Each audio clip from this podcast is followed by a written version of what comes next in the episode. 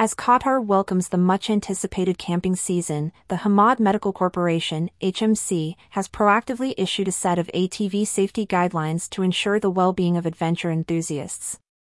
The Know Before You Go campaign, spearheaded by the Hamad Injury Prevention Program, HIP, is a crucial initiative aimed at reducing the number of ATV related incidents, which tend to spike during this time of the year.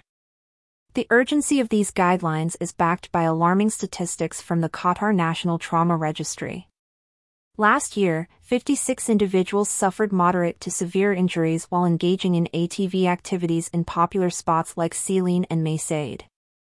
Notably, 40% of these incidents involved children under the age of 15, underscoring the need for increased awareness and precautionary measures, as per the HMC report.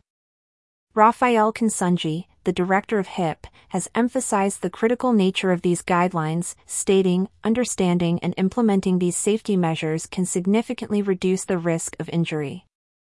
Aisha Abaid, assistant director of HIP, further cautions ATVs are not toys and are not designed for children.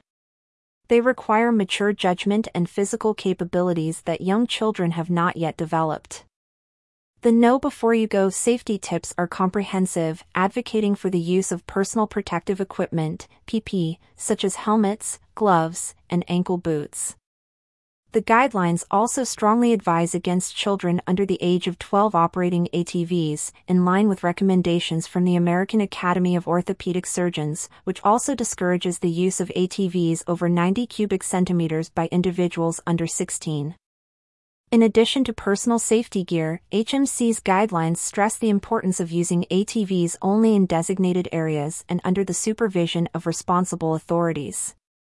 They also highlight the need to avoid peak activity periods, particularly on Fridays between 2 p.m. and 10 p.m., when the majority of ATV related injuries occur.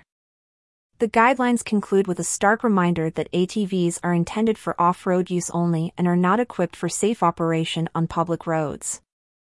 This distinction is vital for ensuring the safety of both ATV riders and the general public.